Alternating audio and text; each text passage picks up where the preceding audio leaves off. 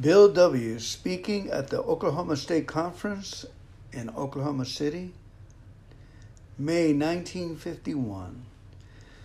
Incredible, please listen up. How Bill says the grace of God, incredible movement. Uh, AA has been in inception for 15, 16 years. Let's go ahead and pray. Let's pray the uh, third step prayer, please. God, I offer myself to thee, to build with me and to do with me as thou wilt. Relieve me of the bondage of self, that I may better do thy will. Take away my difficulties, that victory over them may bear witness to those that would help of thy power, thy love, and thy way of life. May I do thy will always. Amen. Here's Bill.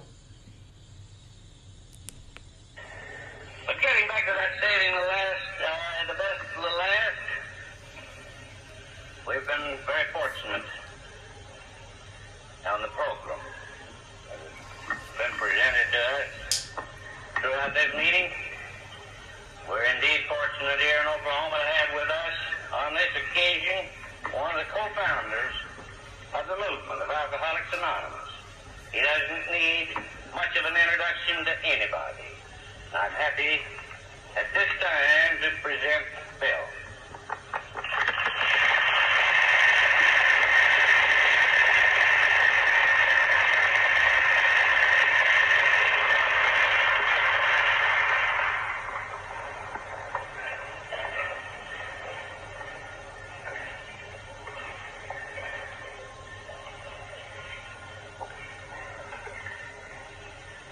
In this fine hour, I know that we are all possessed with a great emotion,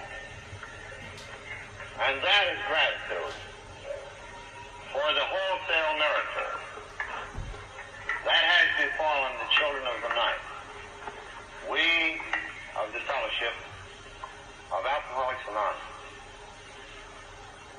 And our compelling thought in these happy days just past has been how best can we serve the ends of this society. In gratitude, we praise God, whose grace has made this thing possible. And immediately, we think of the great numbers of people and circumstances who have formed this fellowship, who have composed this happy conspiracy. We think of our friends of medicine. We think of our friends of religion.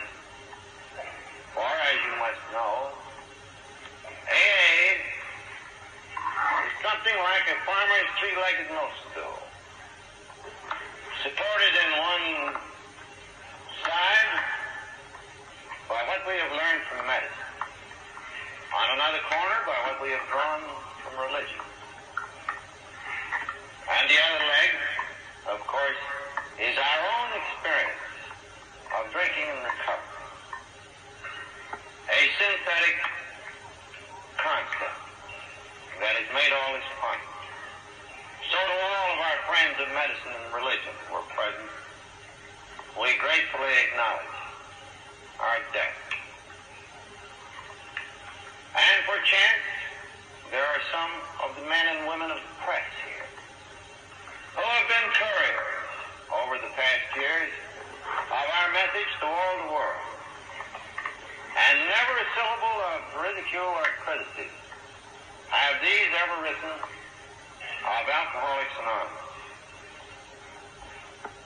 Their work has made possible the recovery of tens of thousands of afflicted ones. So to them, our deep thanks. And we think of the host of other friends we have, the goodwill of the citizens of this town, those in government, of those in many places, whose goodwill means so much to us. What a fine expression that just was, that four of the citizens should come in here to make us know that we are now respectable ones, to make us feel needed and wanted in this community. In fact, is it not a rather singular circumstance that a gentleman from the sheriff's office should be singing to a bunch of drunks? Did you ever thought of that?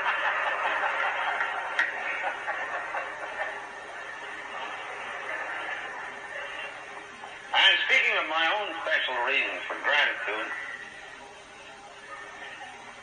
I find no words to describe my feelings about what has happened here. As I bring you congratulations from AAs all over the earth for today, the sun never sets upon the Society of Alcoholics Anonymous. And these send you their greetings and their brotherhood and their affection. And I thank all who have made this happy event possible. Those whose labors have been unseen, but which have flowered in this wonderful occasion and the hospitality you have extended to me. Alcoholics Anonymous is now about 16 years old. And yet we sense that we have passed through three periods. A period of infancy, a period of adolescence, and now we think we're upon the threshold of maturity and face our future. We are now taking destiny by the hand. So I think it would serve the purposes of this meeting if I led you through the years of infancy, during which time we developed the principles and applied the principles upon which individual recovery is founded.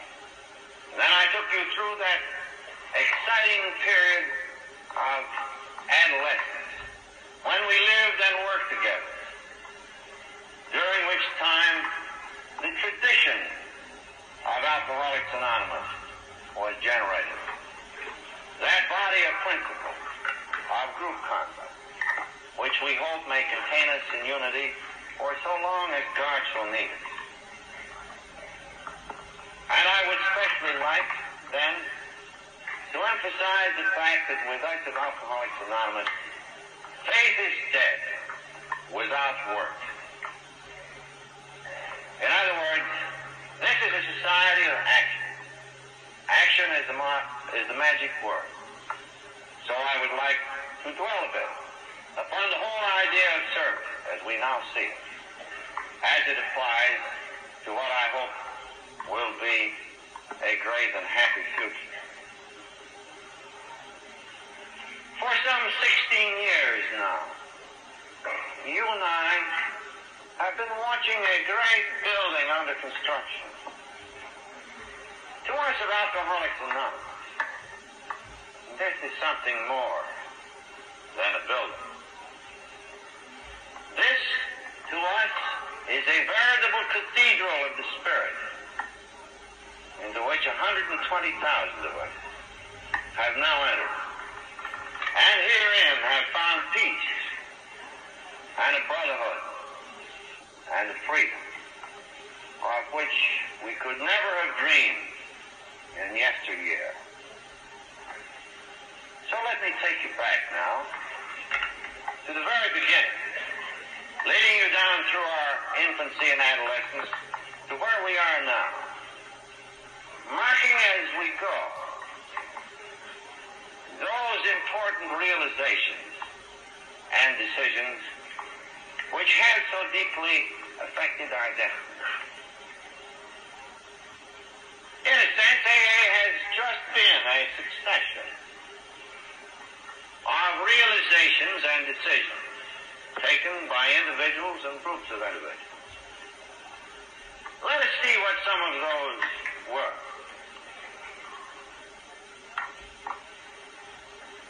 In the summer of 1934, I lay in a hospital devoted to the care of alcoholics. It was the end of a long road. And for the first time, I understood the futility of my position. I knew that I was utterly hopeless. I knew that I had no power of my own to go on living. And that verdict had been pronounced by science, which had said the alcoholic is one who has an obsession which condemns him to drink against his will, an increasing physical sensitivity that condemns him in time to go mad or die. And those terrible facts of my case had come home to me in flood tide as I lay there on my bed. So, without realizing it, I was having a realization that is absolutely indispensable to each one of us before we may make any progress to recovery. A realization which has been shared by every alcoholic in this room. I had hit bottom and knew it. I was not the only one who shared this realization. Downstairs in the hospital, a famous doctor was talking to Lois, my dear wife. And like many a woman before and since, she was asking these questions.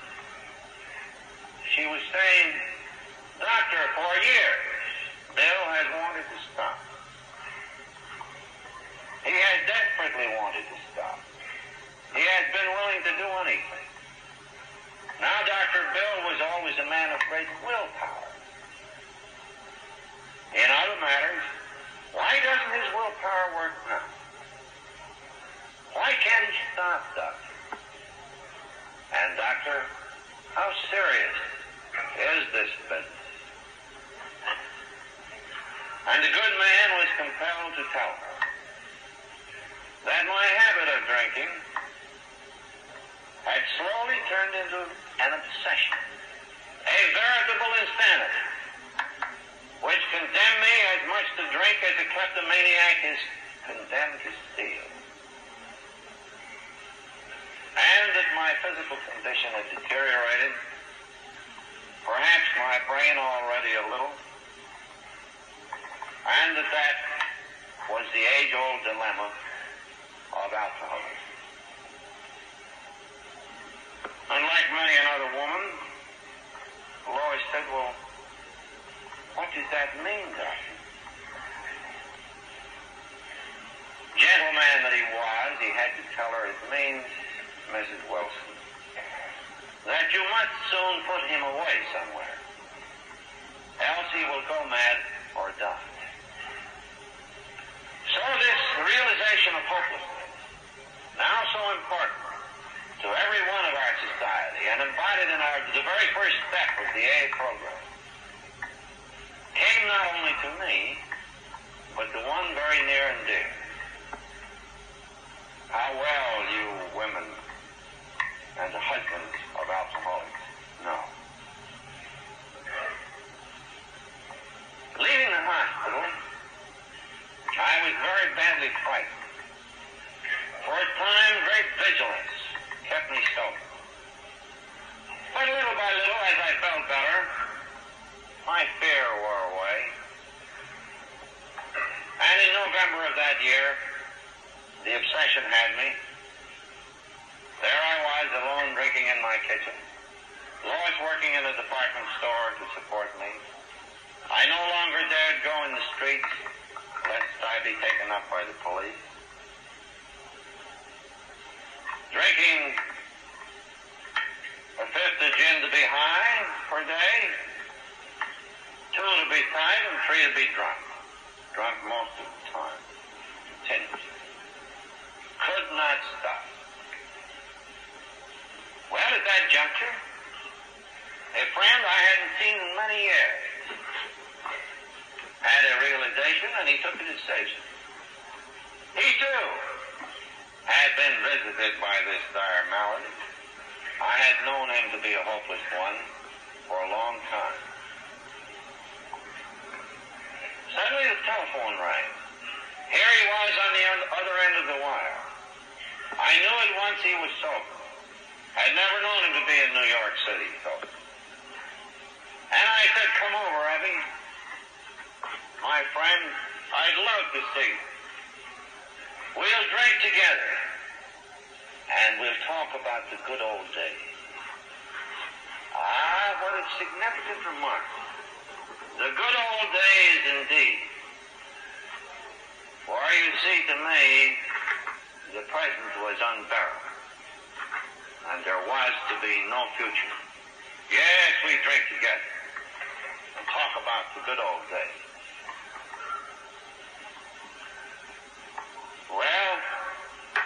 I met him at the door. And by some psychic sense, I saw at once that he had something more than just sobriety.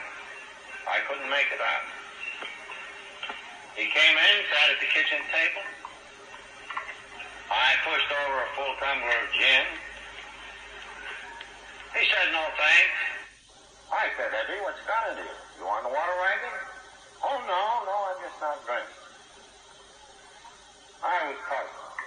I was disappointed, too. We visited a little bit. I was very curious. I said, come, my friend, what's got into you? Simply and smilingly, he looked at me and said, I've got religion. I shuddered. I said, now, this poor boy has substituted alcohol, religious insanity for alcoholic insanity. Too bad. He may as well have hit me in the face with a wet mop. For I was one of those agnostics. I was one whose modern education had told him there is no God. Oh, the poor fellow. Well, one had to be polite. So I said, well, Ebby, uh, what kind of religion have you got? Oh, he said, I wouldn't really call it religion. You might call it the religion of common sense. I just picked up some ideas from a group of people. One of them happened to be a drunk like myself. And here they are. Very simple ideas. None of them new. He said, under their advice, I got honest with myself as I had never been before about my personal defects.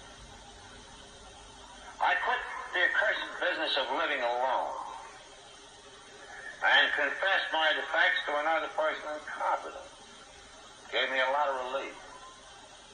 Then I made a survey of my broken relationships and of the damages my drinking had done. And I went to all those concerned to make amends, to ask forgiveness, being careful not to confess their sins in.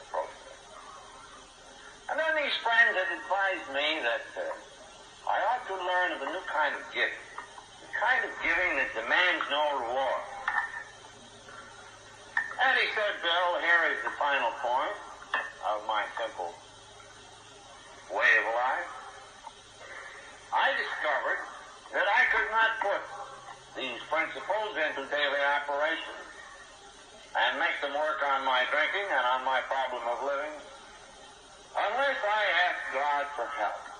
Now, he, I know that's the uh, you're an agnostic, you, but that's that. Well, as you see, my friend came with no new idea at all. I certainly heard about honesty, and I'd heard about confession and restitution, and that faith without works is dead. I'd even heard about people praying, didn't like the idea. Nothing new.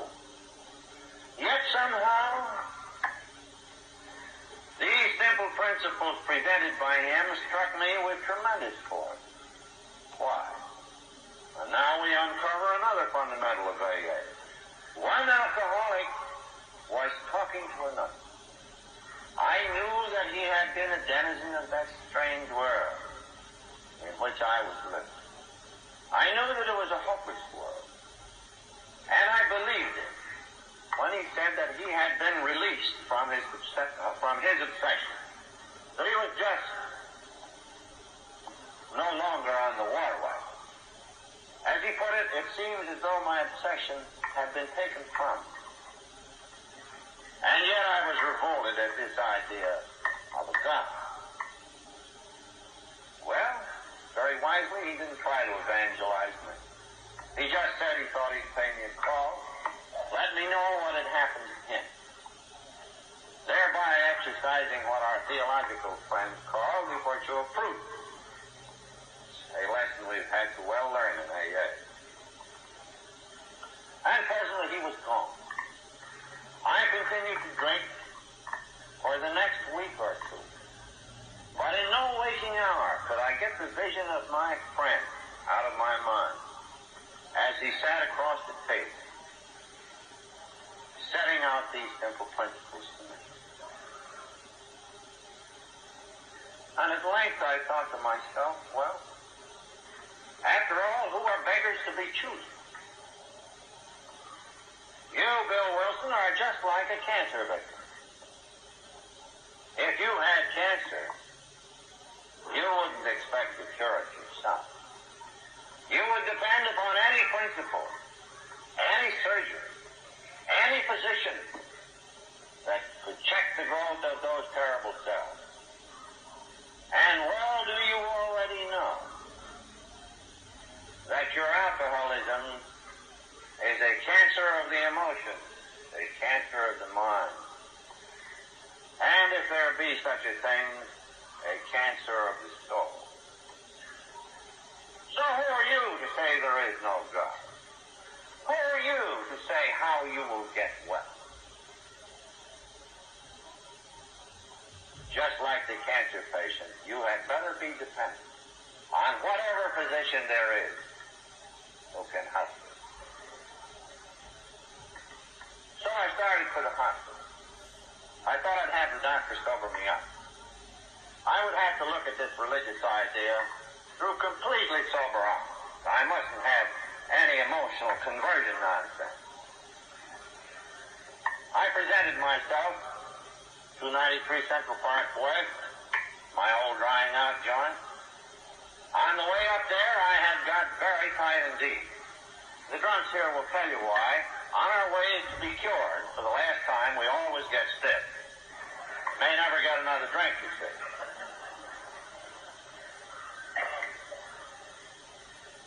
Through the fog, I could see the doctor, and I waved my bottle at him. And I says, Doctor, at last I've got something. And very sadly, the old man looked at me and said, My boy, I'm afraid you have got something. You'd better go upstairs and go to bed. Well, I had come to the hospital early. Delirium tremens wouldn't have caught up with me for another month or two. So in three or four days' time, I'm free of liquor and any sedative given. But now I'm horribly depressed. I kept thinking about my friend, but again I rebelled about the great physician. Suddenly there he stands in the door. Here it is early in the morning. My first thought was, just as thousands of AAs have since thought, this man practices what he preaches. Then I became a little fearful he'd evangelize. But no, he's prudent said, Bill, I heard you were up here. Thought I'd come up how you were. And he made me ask him again, what were the terms of his deliverance? And quite simply he stated them, well, he said, Bill, I just got honest with myself, talked it out with another person in confidence, cleared away the debris of my past as well as I could, and trying to help other people without any demand for reward. Why I'm up here helps me as much as it does you. And he said, I pray that God is eye on the.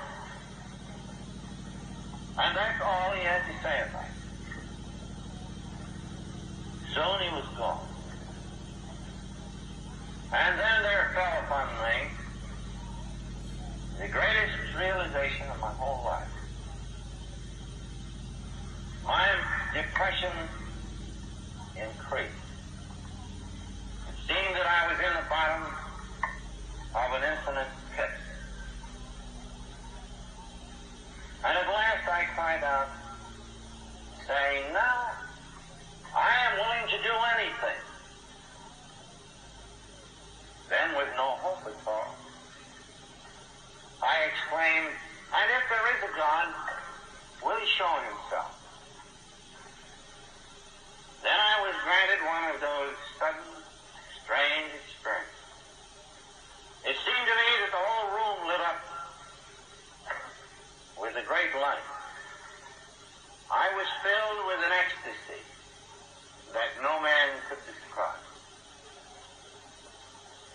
I suddenly realized that I was free. In the mind's eye, it seemed as though I stood on a mountain. And a great clean wind was blowing. And I knew at once that it was not of air, but of spirit.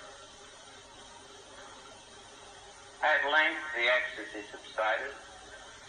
Of course, I am still on the bed. But now I lie in a new world. I felt at one with the universe.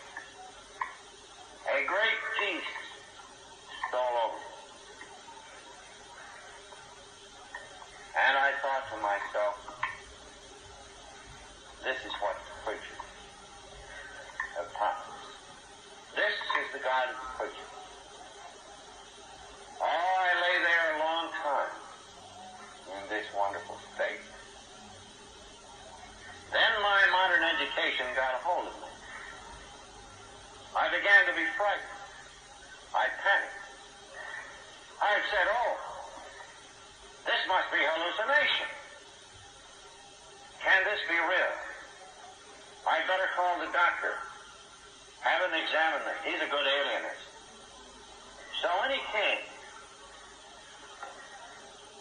and at this moment the destiny of our society hung by a very slender thread indeed. I told him what had happened as best I could. Most doctors would have said, oh, well, Bill, just a little hallucinosis, soon pass off. But no, this skeptical man of science, being a great human being, listen sympathetically. Ask me a lot of questions. And finally he said, no, my boy. He said, you're not crazy. He said, there has been some great psychic upheaval in you. Somehow you are different. I can't put my finger on it. Maybe you had one of those conversion experiences.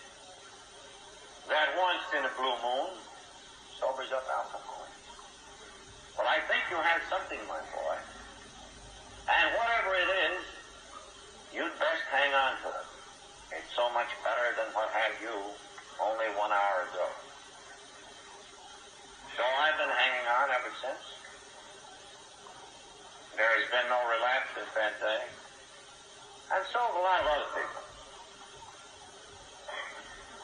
Now, you friends who come in here may say, do all of the members of Alcoholics Anonymous have an experience like this? And my answer is yes, they do. They all have an experience that enables them to do that which they couldn't do before. In most cases, it comes on very, very slowly. What happened to me in six minutes happens to them in six weeks, or six months, or even years. But eventually, all of us become conscious of the presence of a greater power who can do for us what we cannot do alone. So that is a common central realization. Well, such a realization, of course, calls for decision. And I made the same decision that thousands of AA participants made. The decision was I wanted to help other alcoholics find this release. This release which had come on these very simple terms, yet with such mysterious power. So I began working with alcohol, frantically, in the mission. This doctor at risk to his reputation let me come back and work in his hospital. There wasn't any result at all for six months. When I told of my sudden experience, the alcoholics would just tap their heads and walk off. Couldn't blame them, could? In fact, the cynical still refer to that experience as Bill Wilson's hot flash. Well, I feared that I had a little sense of divine appointment. I was trying to preach. And we yet lacked another element. So after a season of failure, my doctor, good old Dr. Silkworth, who passed away recently, said, Bill, shouldn't you emphasize the idea much more in this work that alcoholism is an illness? A fatal, progressive illness. And then it began to dawn upon me that that might open up these drunks to such an experience as I had had, or to some enabling thing that would re- remove their obsession. In other words, if one drunk projected it upon another, then not only here it's a release from alcoholism, but also that it is a fatal progressive disease, an obsession of the mind coupled to an allergy of the body. That message coming from one alcoholic to another might strike him deep and humbling enough so that the grace of God might expel his obsession. So I began to emphasize this idea of illness very much. At that juncture, my wife's relatives begun, had begun to say, well, when is this guy going to go to work? When is he going to quit being a missionary? When's he going to get a lawyer out of that damn department? Well, under such doting, I began to go over to Wall Street and sit around in brokerage houses, which made it look like I was employed. Sitting there one day, I fell into conversation with a stranger. Curiously enough, that led to a business deal. You see, my old business friends would have none of it. This business deal took me to Akron, Ohio. I had insinuated myself by accident into the middle of a big proxy fight. Suddenly it looked as though I had a controlling interest in a situation which might have made me president of a little co- company out there. All elated now, I go out to Akron. I think, well, God is rewarding me for all this good work I've done, although not think one single drunk was sober yet. Arrived in Akron, the business deal fell through. The other side put more proxies on the table. My newfound friends disappeared in the direction of New York. Left me in the Mayflower ho- Hotel with a $10 bill in my pocket. And great waves of self-pity and anger swept over. Suddenly I realized that I was in danger of getting trumped. I began to panic. I began to walk up and down that lobby looking in the bar room at one end and at the other end absentmindedly at the church directory. Well, as I remarked earlier, I don't know what this AA would have done without friends. So I called up the church. I told him of my need to find another alcoholic to work with. I told him that I needed another alcoholic as much as that alcoholic could need me. Well, the clergyman was a little nonplussed. His experience had been that one alcoholic at a time was enough. Why bring two of them together? Anyhow, he gave me a list of people I might inquire among in my search for an alcoholic. I began to call them on the telephone. They'd all see me in church Sunday, or they were going away for the weekend. But my need was urgent. But none were prepared to fill it, excepting the very last one on the list, a non-alcoholic. I called her. It was a famous name in Akron. I was very reluctant. I explained my need, and she said yes. I know what you were talking about. I am not an alcoholic. But my life got in an awful jam. One I couldn't get out of. I understand what you mean by spiritual awakening experience. You come straight out here. So here came a non-alcoholic friend. One who cared enough. One who understood. One who would take time. And I told her my story. Straightway she said, there is a doctor here in this town. Used to be on the staff of the city hospital. Wonderful chap. Everything is falling apart. He's lost his post. The bank, uh, the bank is about to foreclose his house. His wife is half an invalid from these years of drinking. Dr. Bob asked, should I call them up? I think I will. So my new friend Henrietta goes to the phone, gets hold of dear Anne, Dr. Bob's wife, says that the stranger from New York thinks he has a cure for alcoholism. Well, Anne said, this is very interesting, Henrietta, but Dr. Bob has just come home. It's Mother's Day. He has brought in a potted plant, out of deference to me. The potted plant is on the table. But alas, Henrietta, he is so potted that he is on the floor. We can't get here today. Well, not a whit discouraged, my friend Henrietta how about tomorrow? Let's all have supper here. So at 5 o'clock the next day, Dr. Bob and Anne entered that house. Henrietta put us off in the library. Dr. Bob said he could stay only five minutes. He was very shaky, you see. He needed a drink. We talked for five hours. And this time it was on a different basis. Because now I realized that I needed that man as much as he could possibly need me. And right then and there, we of AA think, the spark that was to become Alcoholics Anonymous was struck. For you see, my first friend, later fell by the wayside, and has not been picked up yet. Anne Smith then said to me, Bill, uh, would you like to come and live with us for a few weeks? You could keep an eye on Dr. Bob. He could keep an eye on you. Maybe you could revive your business deal. So I went to live with Dr. Bob and Anne in what to many of us is uh, really Howard's home. Presently, Dr. Bob said, well, Bill, if only in self-protection, don't you think we'd better be doing some work with some drunks? I said, yes. So he called the city hospital, got the receiving ward, spoke with a nurse there he knew, said that a friend was in from New York, thought he had a cure for alcoholism. At this juncture, the good doctor flushed deep red, for the nurse had said to him, Well, doctor, why don't you try that on yourself?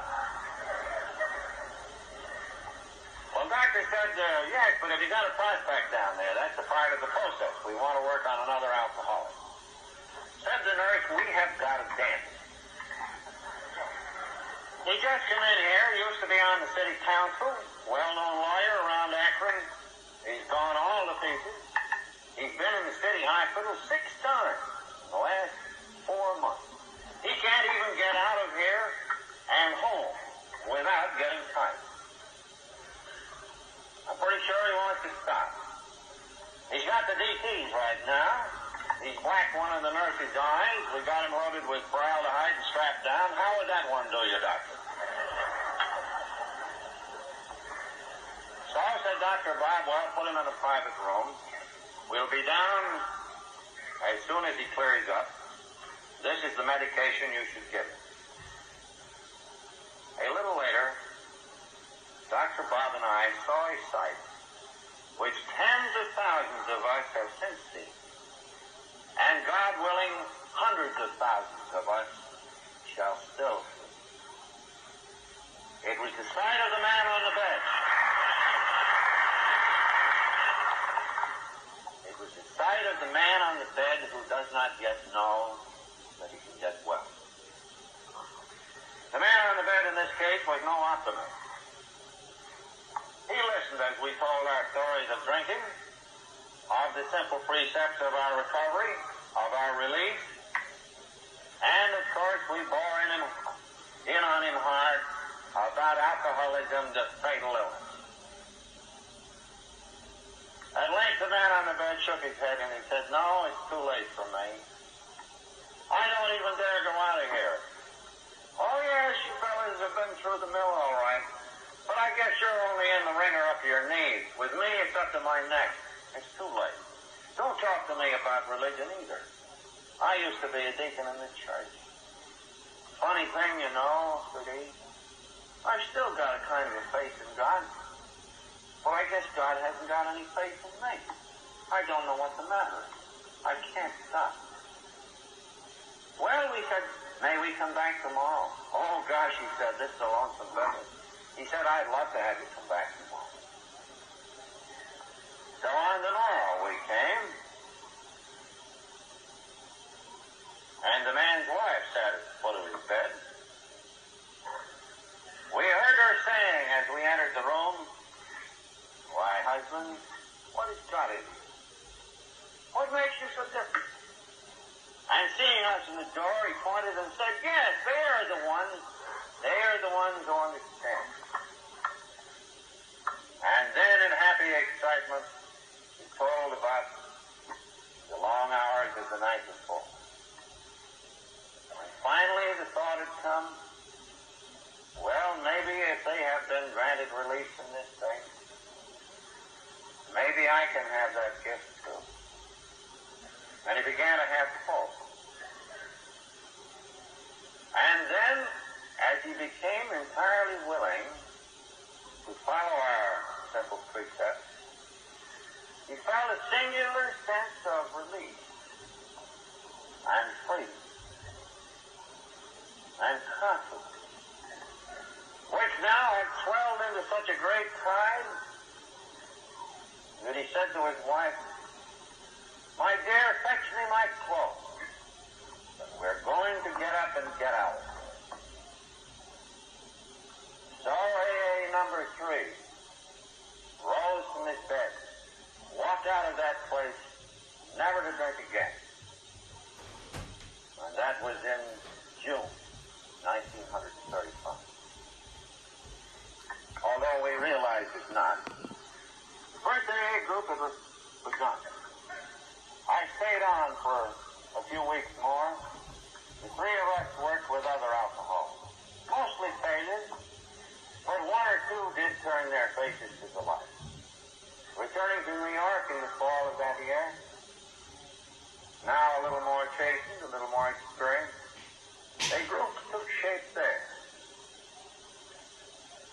Then came the we knew to the million who knew not. How were we to do that? It had taken us nearly three years to produce these recoveries. How are we to transmit this message? Could it call it snail's pace? We realized that within gunshot of where we sat, people were dying like flies. People said there were a million alcoholics in America and three or four million more in the making. How could we let them know?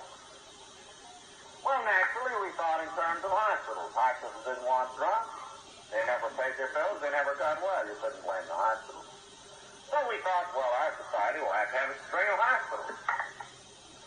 And then we thought, well, our older members will have to go to other localities to start groups. And surely we should have some kind of a book. So that our strength can be put on paper. So that it won't get garbled. So that those millions who don't know can at least read about what happened to us. So, that very evening, the Akron group met with Dr. Bob and me, and we took a decision over the objection of some that I was to go back to New York and raise money so that we might have a chain of hospitals. We might uh, have members, older experienced ones, to go to other cities, and so that we might have a book. One day I go to my brother-in-law with an imaginary ulcer attack. I'm grousing how stingy the very rich were when it came to drunks. He said, why don't you talk to Shirley Wynn here in my office? Former health commissioner. Shirley gave me a fine reception.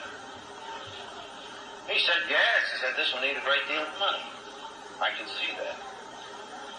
Next thing you know, uh, he says, why not the Rockefeller Foundation? I shook my head. He said, oh no. He said, the fellow for you to see is John D. Rockefeller personally. Well, I said, Dr. Wynn, I don't wish to be facetious, but could you not also give me an introduction to the Prince of Wales? He might be interested too. No, he said you should see John D. Rockefeller personally. Then here were here was this thread of destiny. So thin, so tenuous. My brother-in-law stands there scratching his head and he says, When I was in high school I knew a girl and she had an uncle, probably an old man now. I think he's a friend of the Rockefeller family. I don't know that he'll remember me. Shall I call him up? And that was the uh, end of the the teaching. I have listened to it about two and a half times. The strangest thing about this teaching is uh, I got up around three in the morning, and then I said, "Lord, why do I can't seem to sleep?"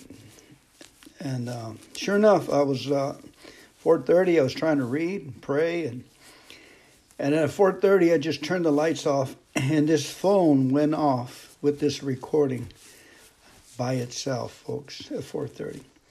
I believe there's angels all around us.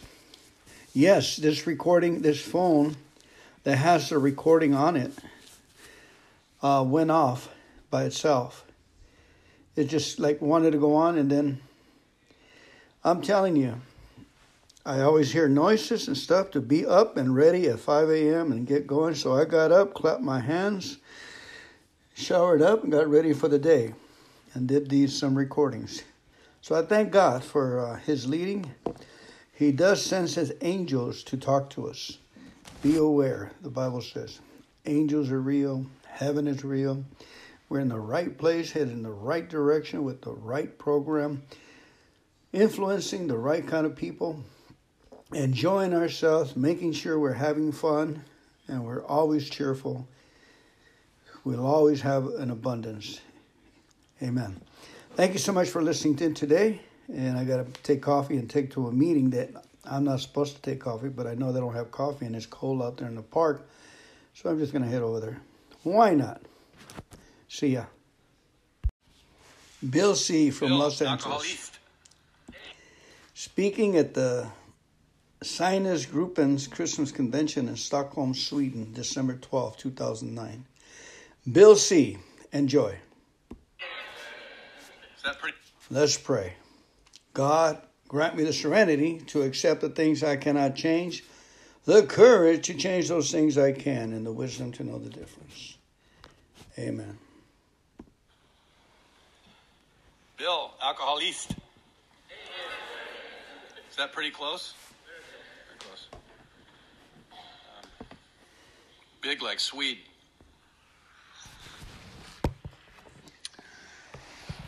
I saved my wife from aimlessly wandering from man to man. It was kind of a form of service, you know. You'd have helped her too. She was. Um, we've had a wonderful time. I got sick. I'm sorry that I wasn't here last night. It's the first time something like that's ever happened to me. Um, usually, any chance to shoot off my mouth, I'm right there, you know, and. Uh, and, uh, but I feel better today, and um, it's just really a pleasure to be here. We've had some good tour guides. We had uh, Eva Lota. She is a walking GPS, that woman. she has more information than you could possibly ever need. And, uh, you know, she could be just lying and we'd have no idea either, you know. 1621, 1432, you know, could be anything. What a fun girl. Um, um, we had Friedrich. not as good as Eva Lota. You know, but friendly, very friendly. And we knew we were in trouble when he had to ask a stranger for directions. I looked at Karen I go, I think we're on our own here, babe. You know, do you have Ava's phone number? You know, we had a good time. We saw the Vasa. You know, the Swedes are willing to go to any length to recycle. You know, that's that's a remarkable achievement. Talk about green. That is some green stuff. You know, and uh,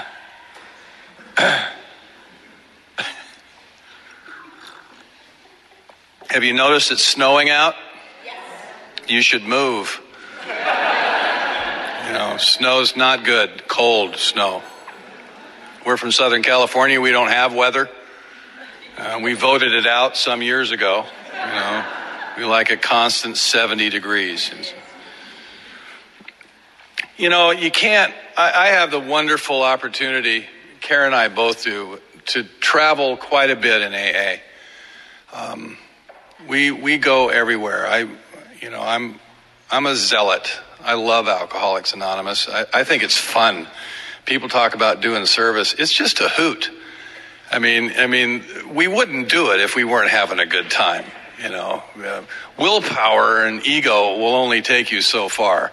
I mean, at the core of it, you really have to enjoy it. You have to really, really get something out of it that other people don't. And, and I just, it's the most exciting and interesting and fascinating thing that's ever happened in my life. And I, I pursue it with a lot of energy. I really, I, I like doing it and I love meeting the people. And uh, so you can't help but think about look at this structure that you and I have built, this Alcoholics Anonymous. Look at what we've built. Isn't it remarkable? What a remarkable thing. Uh, David Hawkins, in his book Power versus Force, makes a pretty powerful statement. He says that Alcoholics Anonymous is the single most significant social movement of the 20th century. I think he's probably right. He estimates that 50% of the population of North America alone, United States, Canada, Mexico, 50% of the population has been touched by Alcoholics Anonymous. That's 300 million people just there. That's the single most significant social movement of the 20th century. There's over 312 step programs that have spun off from Alcoholics Anonymous. 300. When they came up with Co-Dependents Anonymous, they came up with an organization that absolutely every human being qualifies for. I mean, everybody can work the steps now. Everybody, whether they need it or not, you know in Iran is a Muslim country, which I think everybody knows now. Certainly we do. And uh, so there's no alcohol in Iran, right? Therefore, there's no alcoholism in Iran. Well, there's alcoholics there, and they figured out how to get some booze, like we do. Very ingenious people. And uh, if there's no alcoholism in Iran, the government therefore does not allow Alcoholics Anonymous. It's not allowed in Iran because there's no alcoholism because there's no alcohol. Logic, you know. A few years ago, Narcotics Anonymous, which is allowed because narcotics is just illegal, it's not immoral. There's some logic in that, I guess. So you can have Narcotics Anonymous because there is narcotics addiction because there is narcotics. Narcotics Anonymous had a convention in Tehran. 12,000 people showed up. 12,000 people.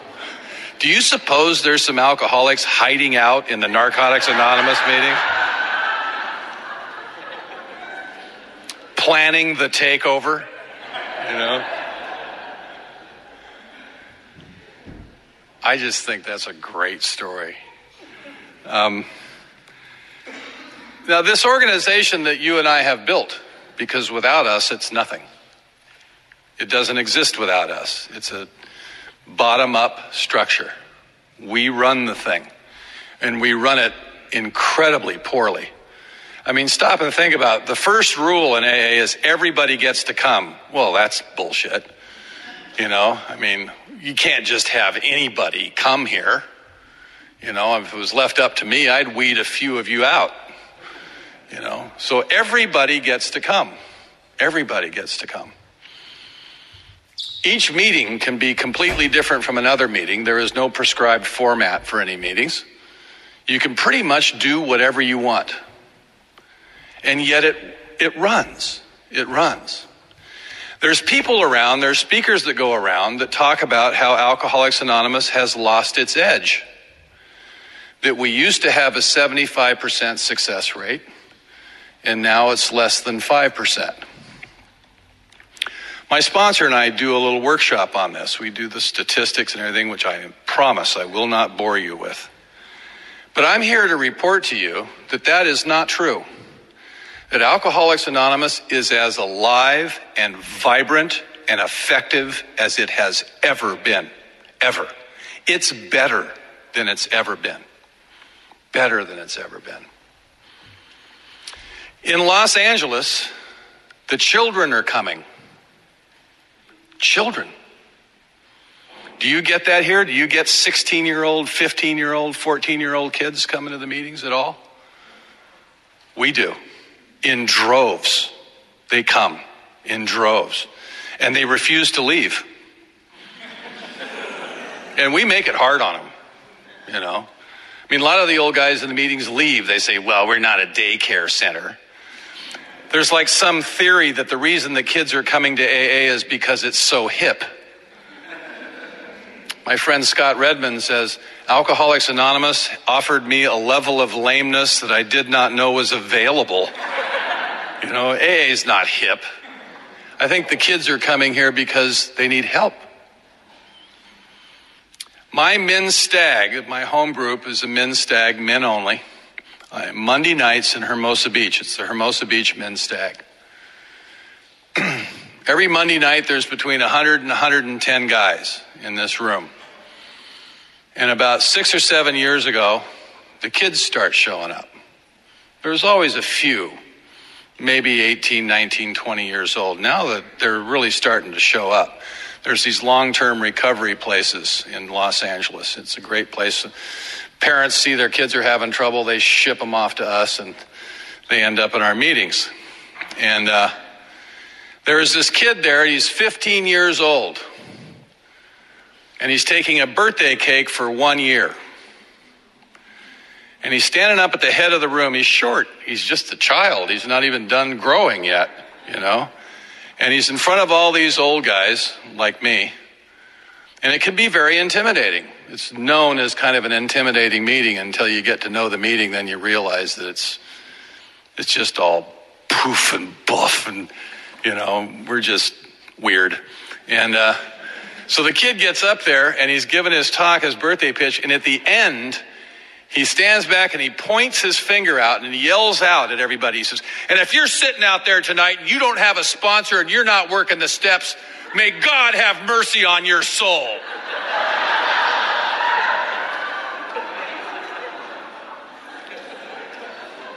I went right up to him and asked him to be my sponsor.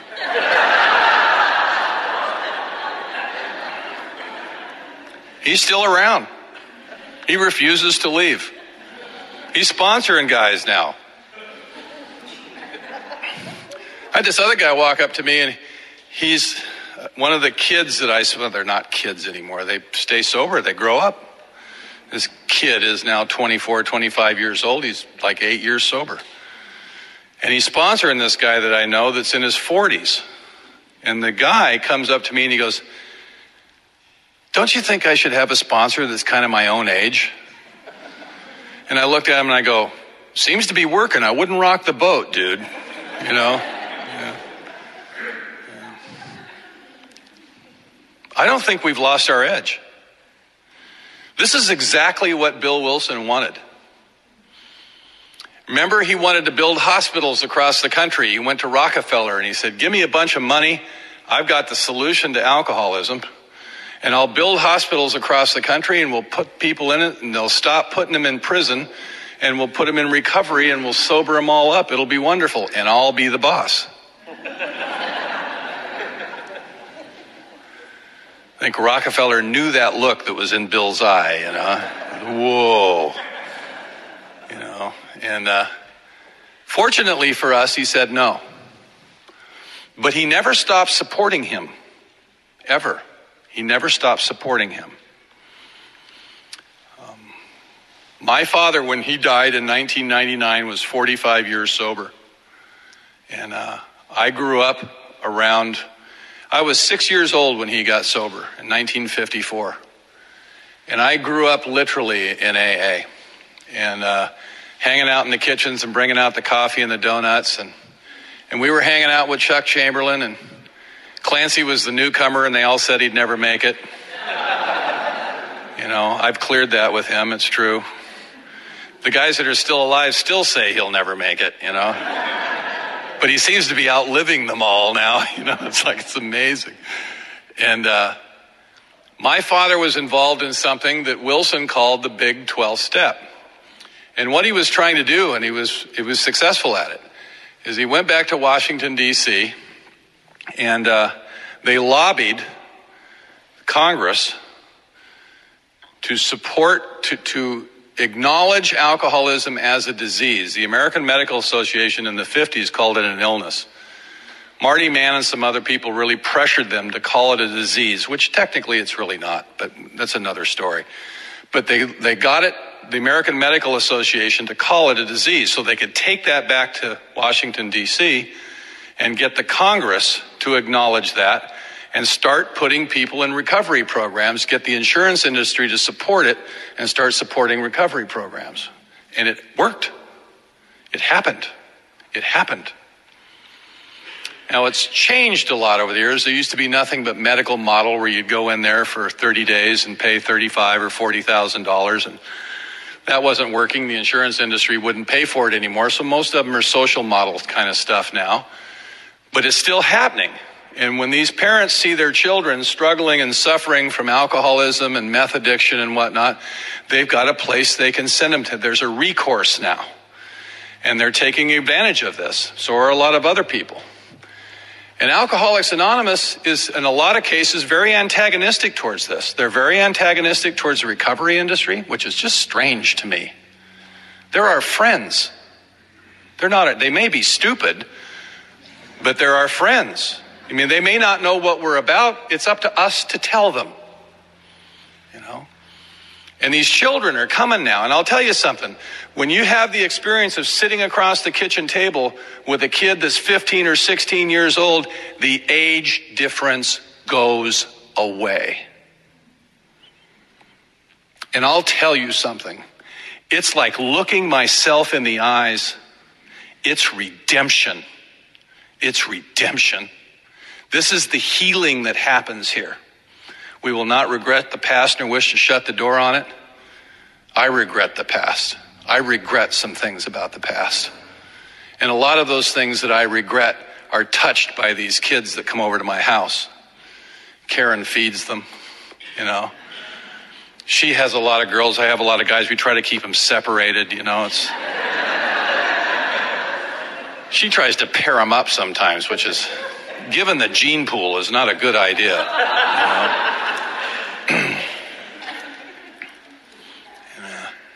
but it's redemption. When I was 17, I was a bad drunk in high school. I'd already been to jail. I had a gun on me some of the time. I was angry. I was full of rage. I have no idea where it came from. My parents didn't beat me. They didn't molest me. They were nice people. My dad was sober. You know, he got sober. He broke the chain in his family, and it's a strong chain on my father's side of the family. You can see, you know, some people, well, is it genetic or isn't? In my family, it's genetic. You can see it. Like my sponsor says, alcoholism doesn't run in my family, it gallops. you know, and, uh, and I inherited this. And, uh, but at 17, having been raised in AA and all this stuff, you'd think I'd know better. But, you know, we all know, if you, any of us have been around here at all, that self knowledge as a tool to combat alcoholism is worthless. Sometimes it's a detriment. You know, but it doesn't matter. If I've got it, I got it. And I set off the dragon and off it went. And it ran hard and long for a long time. 17, I was a bad drunk in high school. At 22, I was in the Oregon State Mental Institution. I needed a rest. You know, my story, because, uh, you know, I should have done this last night. I don't want to spend a lot of time on it because I'd rather talk about AA. I'd rather talk about recovery. We all know the story. And my story is I was a surfer and I was a biker and I was a tough guy. And I never went to the beach. My motorcycle rarely ran. And I was afraid to fight. But I looked really good. I had a chrome Nazi helmet for a hat and a primary chain for a belt and black greasy Levi's and big black boots with chains around them. I've got tattoos all over me. But I had a clip on earring because I didn't want to hurt myself, you know.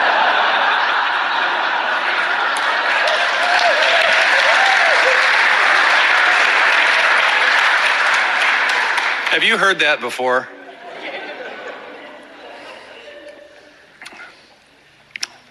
So I see there's some other phonies in the room. Only in AA does that joke go over, you know. It isn't a joke.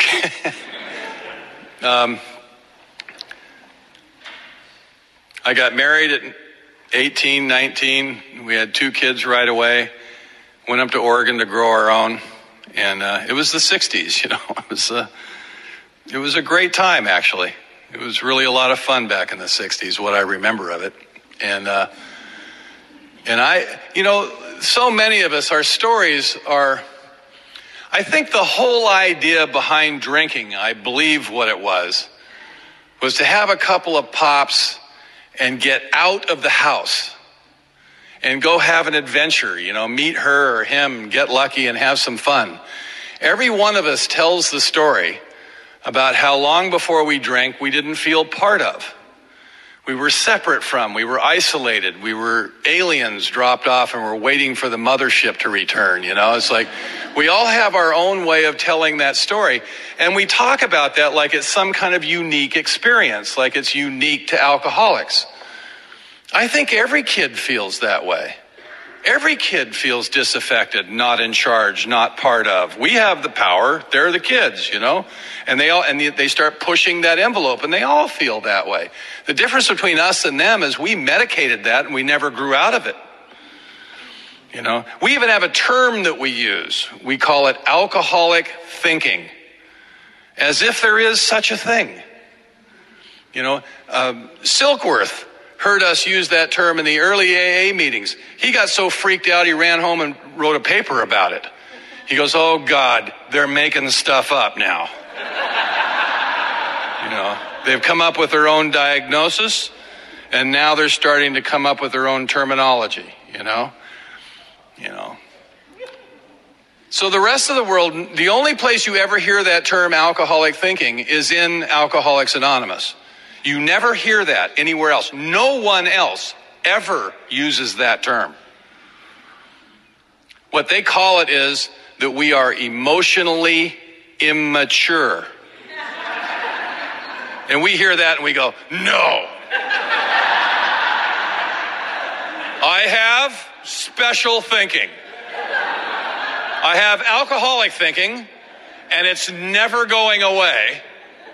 And you need to consider that when you're dealing with me. I have special thinking.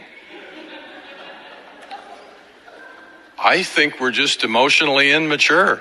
I think what happened to us is we started drinking and or using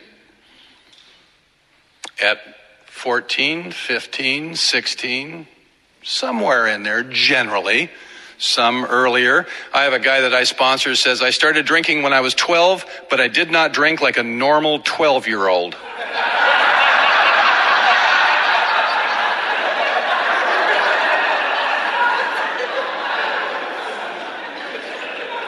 Somehow I understood him when he said that. I, I still think about that. What, why would I understand that? Maybe it's because I have alcoholic thinking, you know?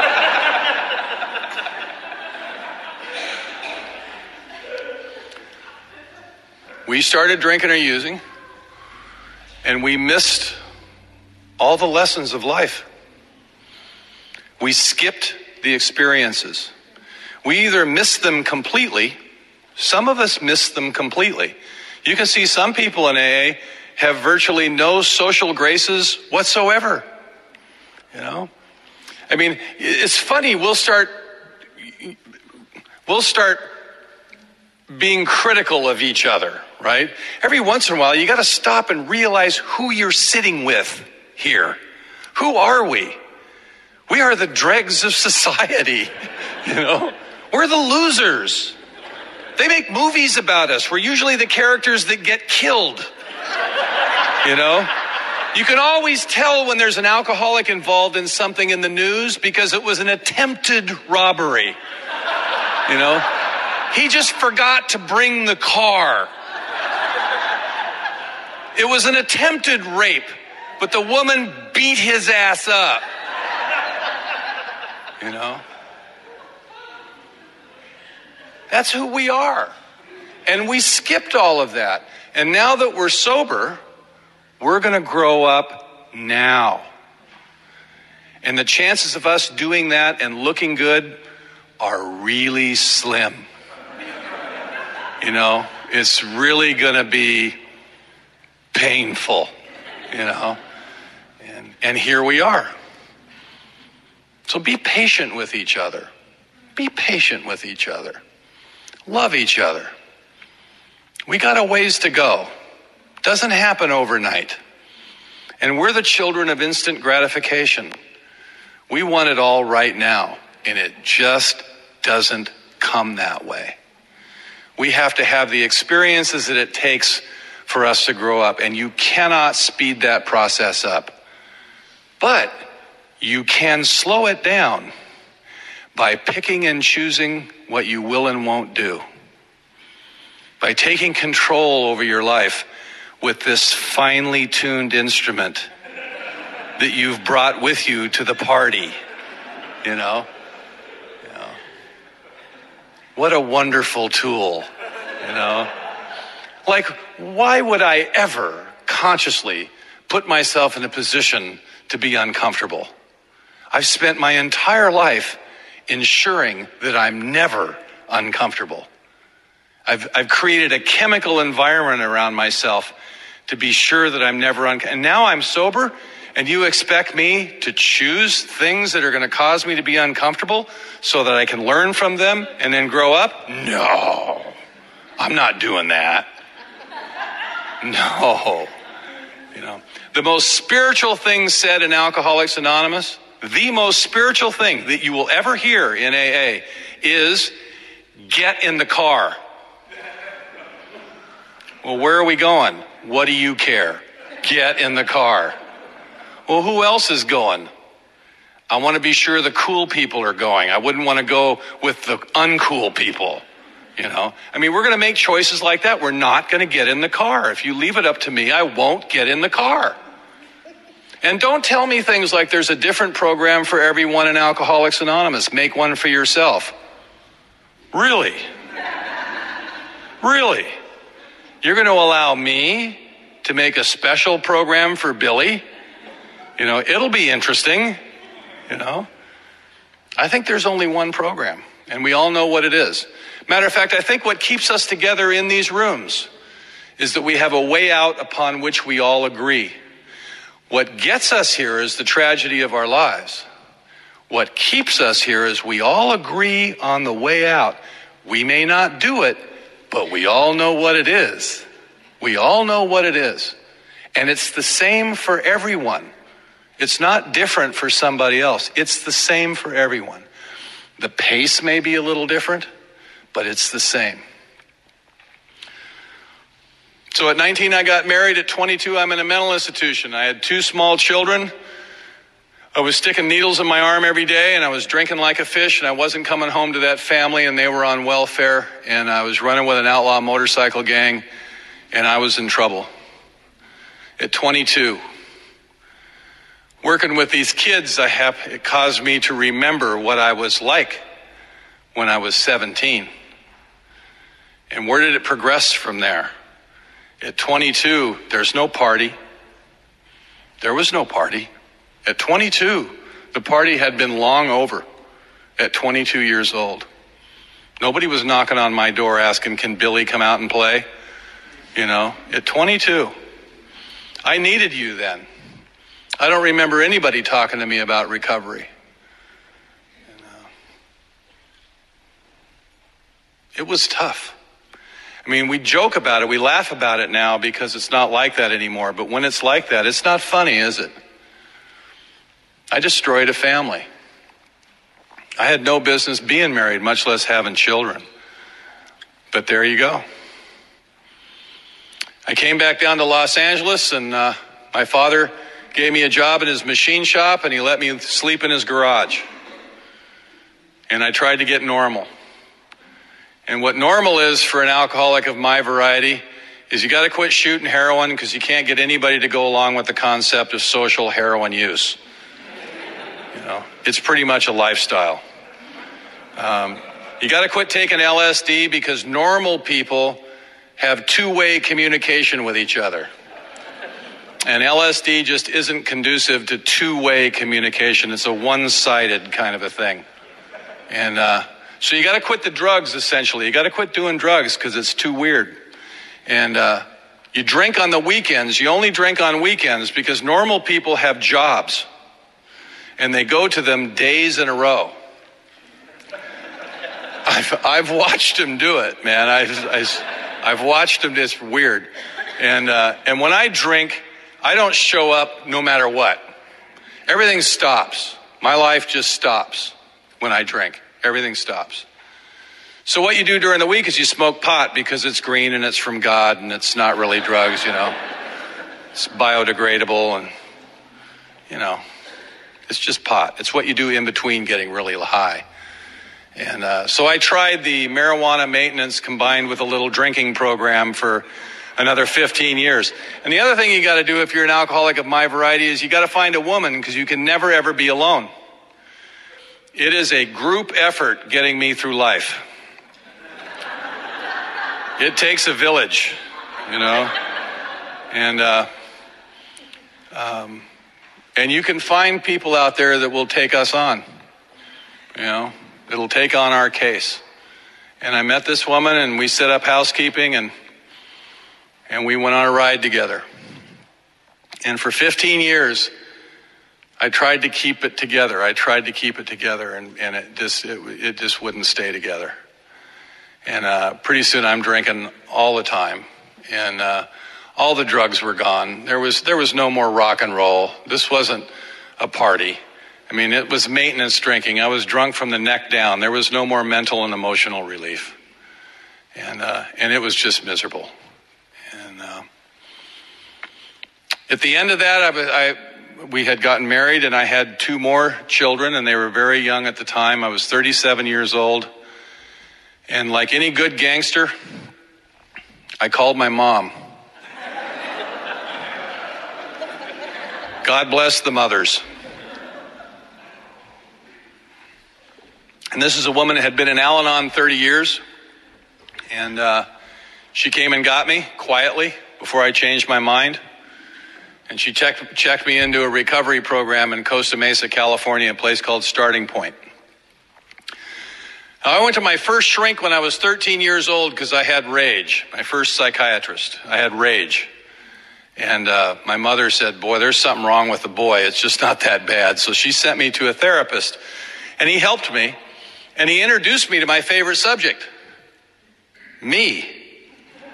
You know, the lifelong pursuit of self, finding myself as if there's anything to look for. And uh, I spent two tours of duty in the mental institution. This was a lockdown facility with barbed wire on the top. They were serious. And right across the street was the penitentiary, so you knew where you were coming from or going to, one or the other, you know. I spent two and a half years in group therapy at one time. I've been gestalted and rolfed and primal screamed.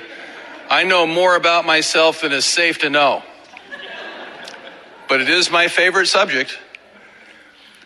So when it was time for me to seek help, or whatever it was I was looking for that day, March the 27th, 1985, um, I could not imagine just coming to AA and not drinking.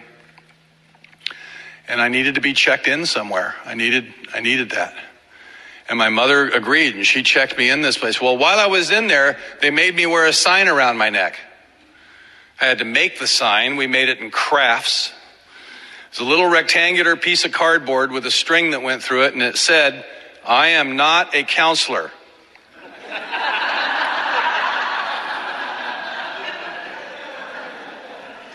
Because evidently there was some confusion about that.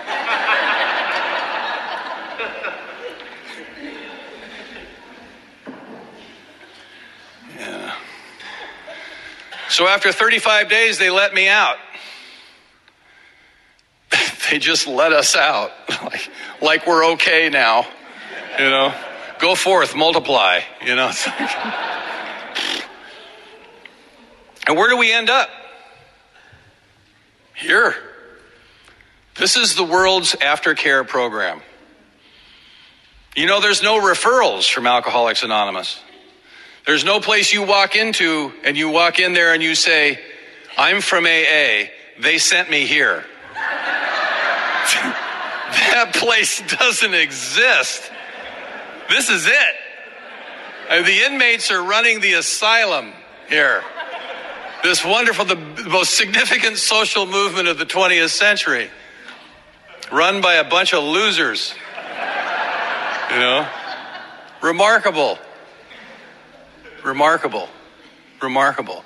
Stop and think about this. I've been married three times, and people ask me for relationship advice. I give it.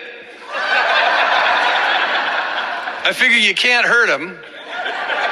They're in AA, you know? you can just practice on them and see if it works. I mean, stop and think of the advice you give. People always have this misconception about sponsoring people like we run people's lives. Yeah. As if they take any of the advice at all, you know? I mean, there's this illusion that we're demonic possessors or something, you know? And so some guy calls you up and he says, You know, I'm thinking about marrying the nude dancer. And you tell, you tell him, Well, it probably doesn't sound like too good of an idea to me. But if you do it, I'll come to the wedding. I wouldn't want to miss this. You know? What the hell?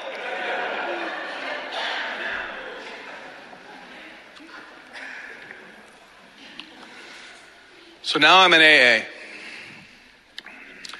I'm 37, going on 16. On a good day, I've got the emotional development of a 16 year old, and this kid was not an honor student.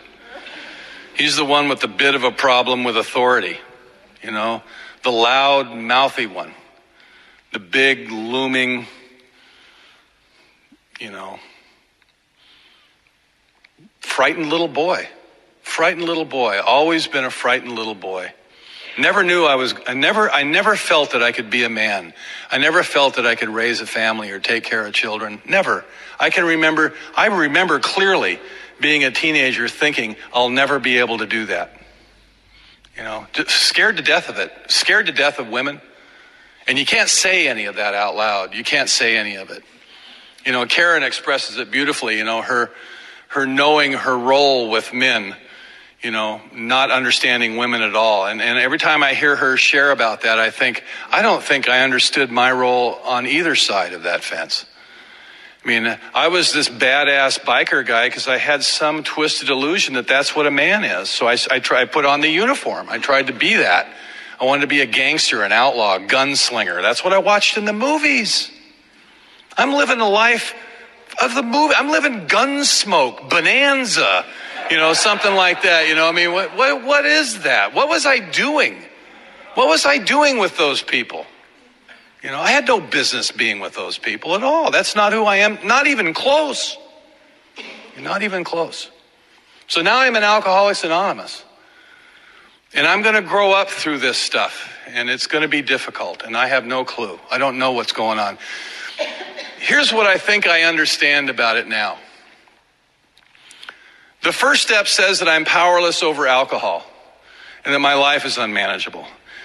Well, they told us that we were powerless over alcohol. They took it easy on us. They didn't want to tell us the whole truth for fear we would run screaming down the street.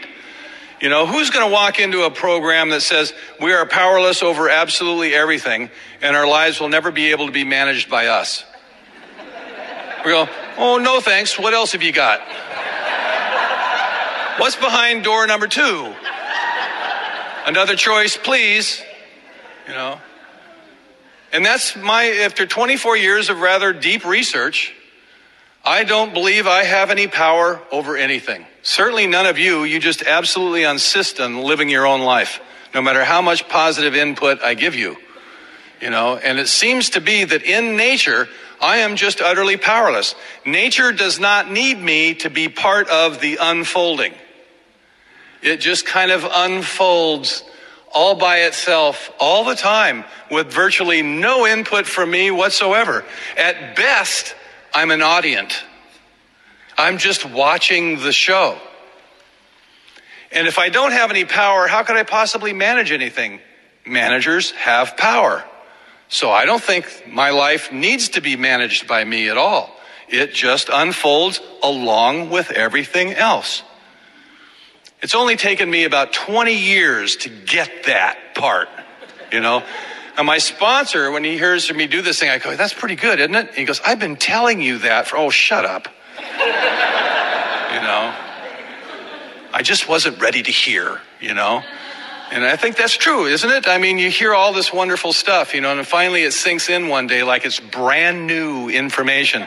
That's why we read chapter five at every meeting you know, just in case somebody might be listening. you never know. Oh, that's interesting. I wonder where they got that from, you know? So if I can grasp the powerlessness thing, the, tw- the second step becomes operational. I need a manager. I'm not the manager. I need one. I need to be restored to sanity. Certainly enough sanity to not drink and use, but also enough sanity to really realize the depth of my powerlessness and unmanageability. To really get that. To really get it. If I can grasp that, then the third step is the next logical thought progression. I turn my life and will over to it. What life and will? The fourth step. The resentments fears, and broken relationships. Everything that I'm bringing to the table, living a life with seeming power. Here it is. Here's my stuff. I'm pooped. You know, the fifth step is the ceremony that we go through to actually complete the third step. We tell ourselves, another human being, and this manager here's my stuff. This is it. Because my suffering really comes from the fact that I believe I have power. Something will happen to me in my life. Somebody close to me gets ill. Maybe somebody close to me dies. And I'm, I'm hurt. I'm injured. I have grief. And then, on top of that, I lay a layer of suffering when I say that should not have happened, that was incorrect. There is no justice. The world is coming to an edge, an end. Screw it. I'm going to kill the whole neighborhood. You know? I mean, and it just goes like that. It escalates like that. Pretty soon I look at the world and it's all covered in darkness. This is the way it's always going to be. Life is a vale of tears. I've done all that. That comes from me. It doesn't come from the natural unfolding of things. Something just simply happened. It just happened. It's sad enough as it is. It doesn't need any help from me to be sadder than it already is. Therein lies my suffering. So the fifth step, I let go of these resentments, or I list them. I list them. I let go of them in the sense that here I'm going to expose them to the light of day. I have fear. Of course, I have fear because I know this game plan that I've got is not working. So, all the people that I resent, I fear them. All the people that have harmed me, supposedly, I fear them. So, I hate you and I'm afraid of you. I had a guy in his fifth step one time, he said, I resent women because I can't have them. And I resent men because they all want my women.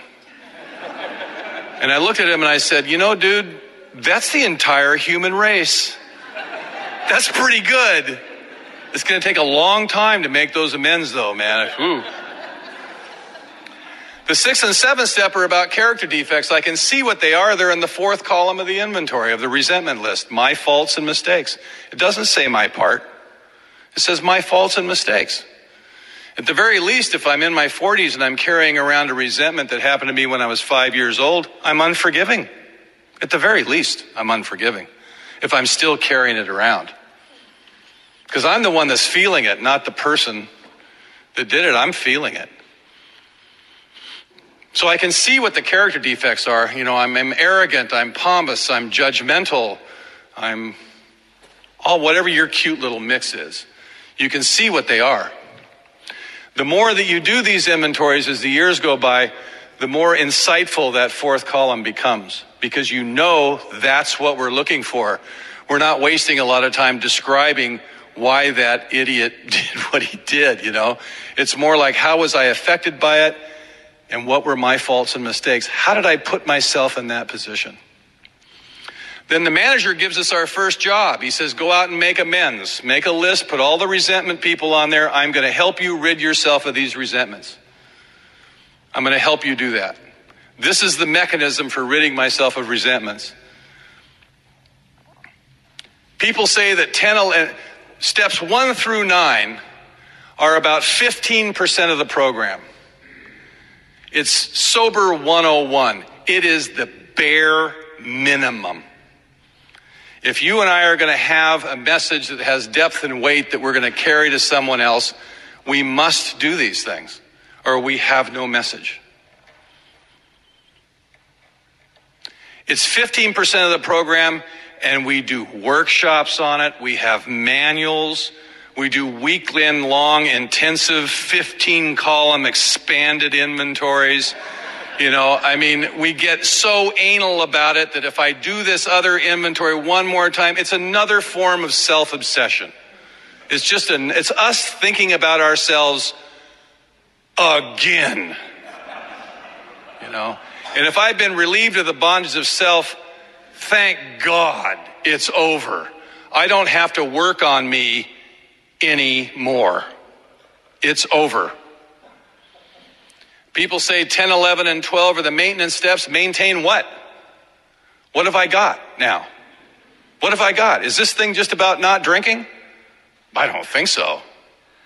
That's already happened. I'm already not drinking. That's happened. If I want to be comfortable in my life, that's a whole nother game. That's a whole nother game.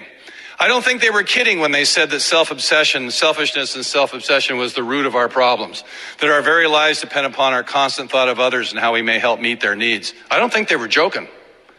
I think it's literally true. Whenever I'm alone in a room thinking about myself, I should get out of the room.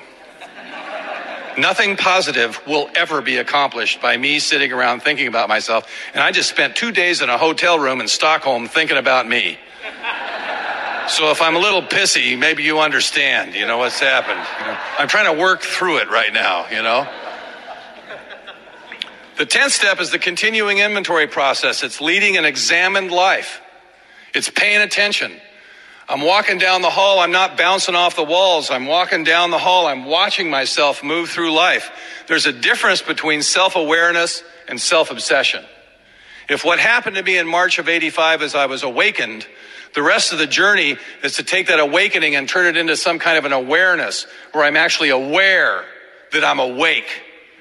And maybe there's something I can actually do with this. Maybe this isn't an error. Maybe, maybe there's something for me to do. The 11th step is about getting close to the manager. And you'll notice in the book that the body of the 10th step is really described in the 11th step. Bill had to break them up. He wanted there to be 12. But what a great spiritual exercise about reviewing your day and how to start a day. You know, if we could ever start the day thinking about the manager before we even start thinking, that would be an interesting day, you know? Now, in meditation, you can have the experience of watching your thoughts. That's a game changer. That changes the whole playing field. When I come to understand at depth, I am not my thinking mind. That is not who I am. Because if I can watch them, who's watching? Interesting question, isn't it? Think about that. You know, what a remarkable thing. You know what that tells me? I don't have to change this thing. It's not my enemy. It's trying to help. It's just stupid. You know? I mean, it's not out to get me. We even talk about it in the third person. My head is out to get me. I think by mistake we kind of got it right. It's just we, we phrased it in a negative. It's not the enemy. It's just there doing what it does.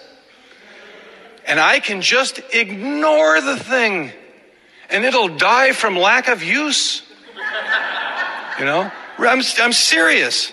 When it comes up with this stuff, when I'm sitting in the hotel room, you know, I can just close my eyes and watch the breath. When I'm watching my breath, I'm, I realize I am being breathed. I'm not breathing. I'm being breathed. That's a game changer. I'm very close to the power that drives the entire universe when I'm close to my breath. The 12th step is the manifestation of all of this. The 12th step is what they're preparing us for. The 12th step is where we are healed.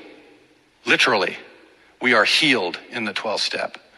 The 12th step generates the experiences necessary for me to grow up emotionally. I cannot recover without you. You are an integral part of the process. And when I get on my knees and I ask for help, I shouldn't turn it away when it shows up and it's going to look a lot like you. you are the messenger. And for years, I thought I was saving you. I'm serious. I thought this is my job is to help these poor wretches. And then I come to realize you're the messenger. When you sit in a room and you give a guy a 20 minute lecture on how he should live his life, then he gets up and he leaves the room, and you say to yourself, Man, that's some good stuff. I should try some of that. you run headlong into your own hypocrisy. Where else would that happen? If you weren't there, if I didn't have that experience, how would that happen? I used to stand up here and I'd say that if you were on medication, you weren't sober because I heard other people say that and it seemed like a really good badass opinion to have, you know?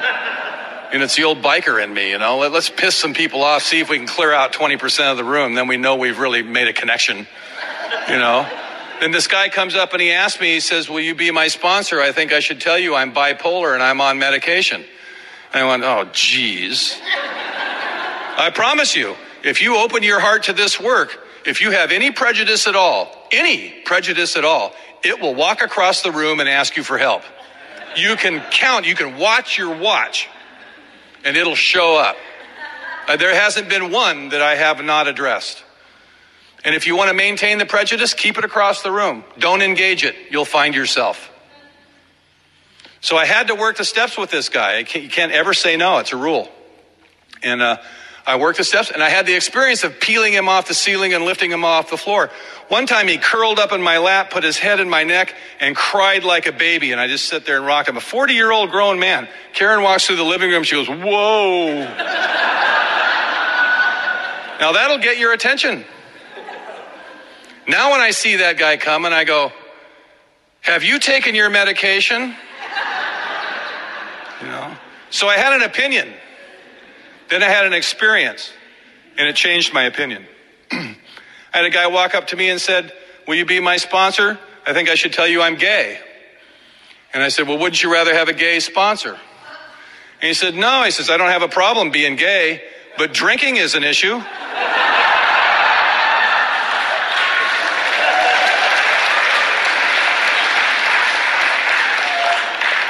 Who knew? I guess I thought something else, you know? the manager lives in the space between you and I. And the closer I am to you, the closer I am to him. People will tell you in Alcoholics Anonymous that you have to give it away to keep it. No. You have to give it away